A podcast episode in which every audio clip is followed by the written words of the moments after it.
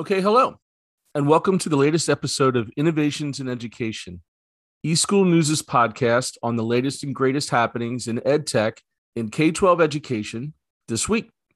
I'm Kevin Hogan, and I'm glad you found us.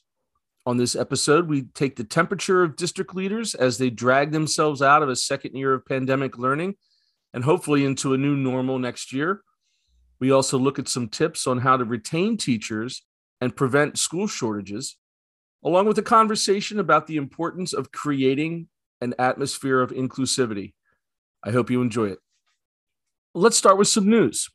The State of EdTech District Leadership 2022 survey was released last week that provides a high level sense of what school district leaders think of the state of technology and education. The 2002 K 12 IT Leadership Survey is COSN's ninth annual survey and was made possible by the EdFi Alliance and CDWG and conducted in partnership with MCH Data, K 12 Insight, and AASA. You can find all the details up on the top news at eSchool News under the headline Seven Facts About the State of EdTech in Schools. Allow me to share three with you. Number one, though cybersecurity is the number one priority for IT leaders, risks are underestimated. For example, only 8% consider their district to be at high risk for a ransomware attack. Yet we know districts are a prime target for cyber criminals, according to the CISA. Number two, with 84% of districts implementing one to one strategies with school owned devices, BYOD, bring your own device initiatives, have largely been abandoned. And one to one strategies are happening at all grade levels, including at the elementary level. And then number three, providing support for home access strains the resources of school district IT departments. More than half of districts are understaffed in their ability to provide remote support to students and to families. Be sure to check the piece for all of its resources, which I think could give some real credence to what's happening in, in your own district. Next, I would point you to an essay penned by Whitney Green. She's an assistant principal at Ultiwa High School on five tips to retain your educators during a school staff shortage. Here are three of the five to wet your whistle. Head up to eschoolnews.com to get the whole piece.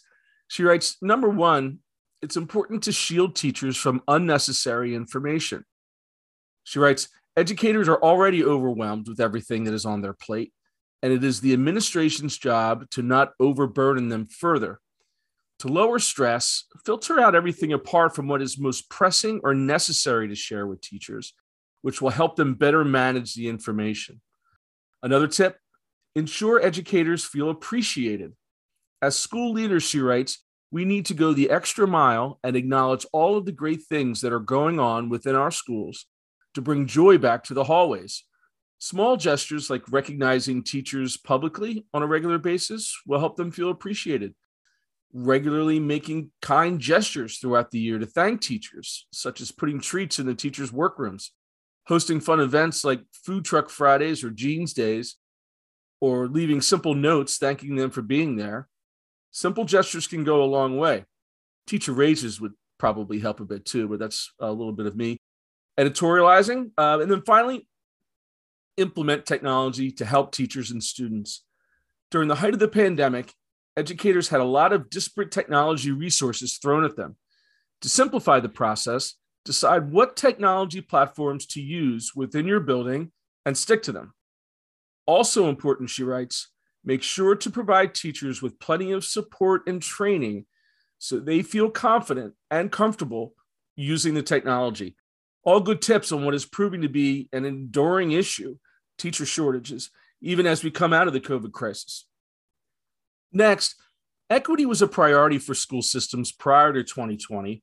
However, the pandemic has focused attention on the continuing need to create a more equitable education environment for all. The interruption of in person learning environments has impacted everyone, but has particularly challenged those with specific learning needs. Students deserve the resources and support to fully engage in learning, and when you design for inclusion, everyone benefits. I had the chance to discuss these topics with Marie Martin. She's the CEO of Alexandria's World and an education strategist. For over 15 years, Marie has been a global educator, trainer, facilitator, and instructional designer, working with educators, leaders, and highly diverse students. She's a three time Teacher of the Year recipient for her work and classroom outcomes. Uh, you can find the whole conversation under the webinar tab at eschoolnews.com with the title All About Accessibility, Enabling a More Inclusive Classroom. But here's a snippet to enjoy. Well, it does seem too, Marie, when you think back to March of 2020, everything went out the window with a renewed focus on just getting students reconnected, right? By hook or by crook. To, give credit to the industry, Microsoft and others just kind of said, you know what, let's whatever we need to do, let's let's get it done. Curriculum lifted. So I mean that was a one big massive push towards this idea of equal accessibility and digital equity. Do you see that sentiment staying now in, in your work with schools and, and with the industry? Absolutely. When you just said that, it reminded me of watching Bettina Love, where she said, you know, schools said that they didn't have food, but we can see that they clearly can feed students, right? And right. Uh, said that they didn't have technology, but they found the technology for students that needed. And so it is about what, not necessarily what can we get from education? It is how can we create a space for everyone within our education system? And and that means that we're looking at the whole child not just okay what is your SAT score? What is your number? And it's it's really trying to quantify a human and a human life and their own experiences.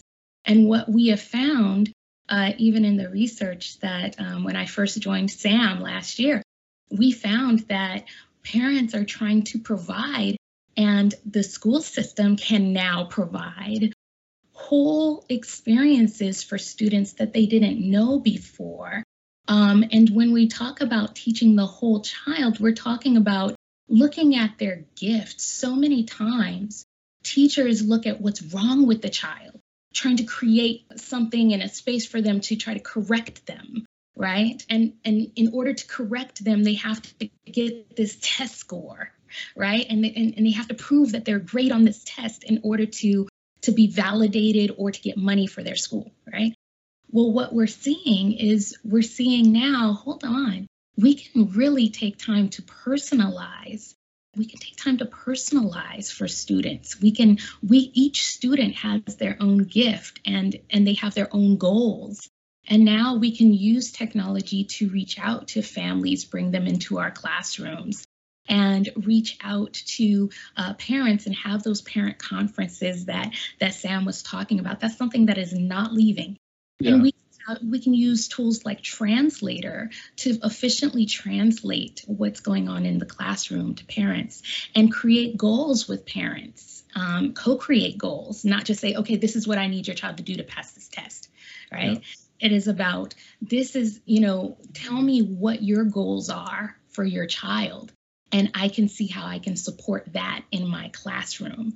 And right. this is what I'm going to do in my classroom to support your goals. Now we have we have buy-in from the parents, we have buy-in from the teacher, and we have buy-in from that child and that child is going to do their best when we when we're talking about the inclusive classroom it includes parents too. And i i know we were going to stay but but i mean it, it is it is part of the classroom. That's one of the things that i worked on. And when and when we first contact parents instead of telling them all the little naughty things kids do in class we talk to them about their gifts and how would how would they like for us to proceed in developing the gifts and talents of their children and that is what's most important when we're when we're talking about technology when we're talking about curriculum when we're just talking about being a part and, and being a team in the classroom. So that about wraps it up for this episode. Be sure to check back on eschoolnews.com for all the latest and greatest news and analysis for what's happening in the edtech space. eSchool News is always free and always helping innovative educators just like you. Until next time I'm Kevin Hogan for eSchool News.